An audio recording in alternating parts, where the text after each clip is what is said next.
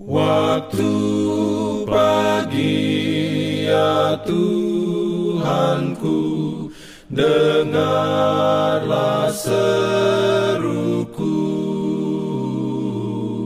Melayang doa yang sungguh Memandang padamu.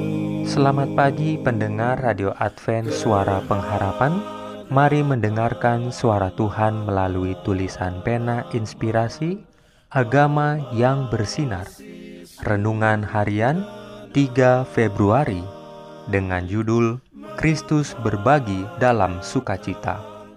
Ayat inti diambil dari Amsal 8 ayat 29 dan 30 Firman Tuhan berbunyi Ketika ia menentukan batas kepada laut supaya air jangan melanggar titahnya, dan ketika ia menetapkan dasar-dasar bumi, aku ada sertanya sebagai anak kesayangan. Setiap hari aku menjadi kesenangannya, dan senantiasa bermain-main di hadapannya.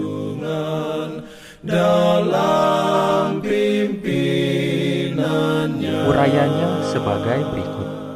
Penguasa alam semesta tidaklah sendirian dalam mengerjakan kebajikannya.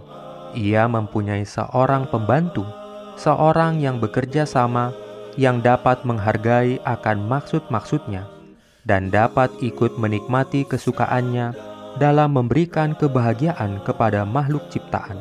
Pada mulanya adalah firman. Firman itu bersama-sama dengan Allah, dan firman itu adalah Allah ia pada mulanya bersama-sama dengan Allah. Kristus, firman itu, anak Allah yang tunggal, adalah satu dengan Bapa yang kekal, satu dalam sifat, dalam tabiat, dalam tujuan. Satu-satunya pribadi yang dapat turut serta dalam musyawarah serta maksud-maksud Allah.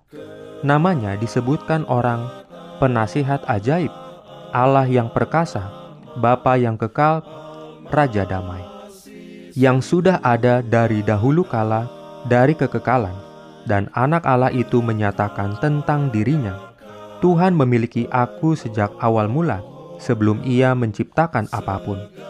Aku sudah ada dari kekekalan. Ketika dia menetapkan dasar-dasar bumi, maka aku ada di sisinya. Seperti seorang anak yang dibesarkannya, dan aku setiap hari adalah kesenangannya bersuka cita selalu di hadapannya. Amin. Diberikannya perlindungan dalam pimpinannya. Pimpin aku. Jangan lupa untuk melanjutkan bacaan Alkitab sedunia. Percayalah kepada nabi-nabinya yang untuk hari ini melanjutkan dari buku 2 Tawarik pasal 19. Selamat beraktivitas hari ini.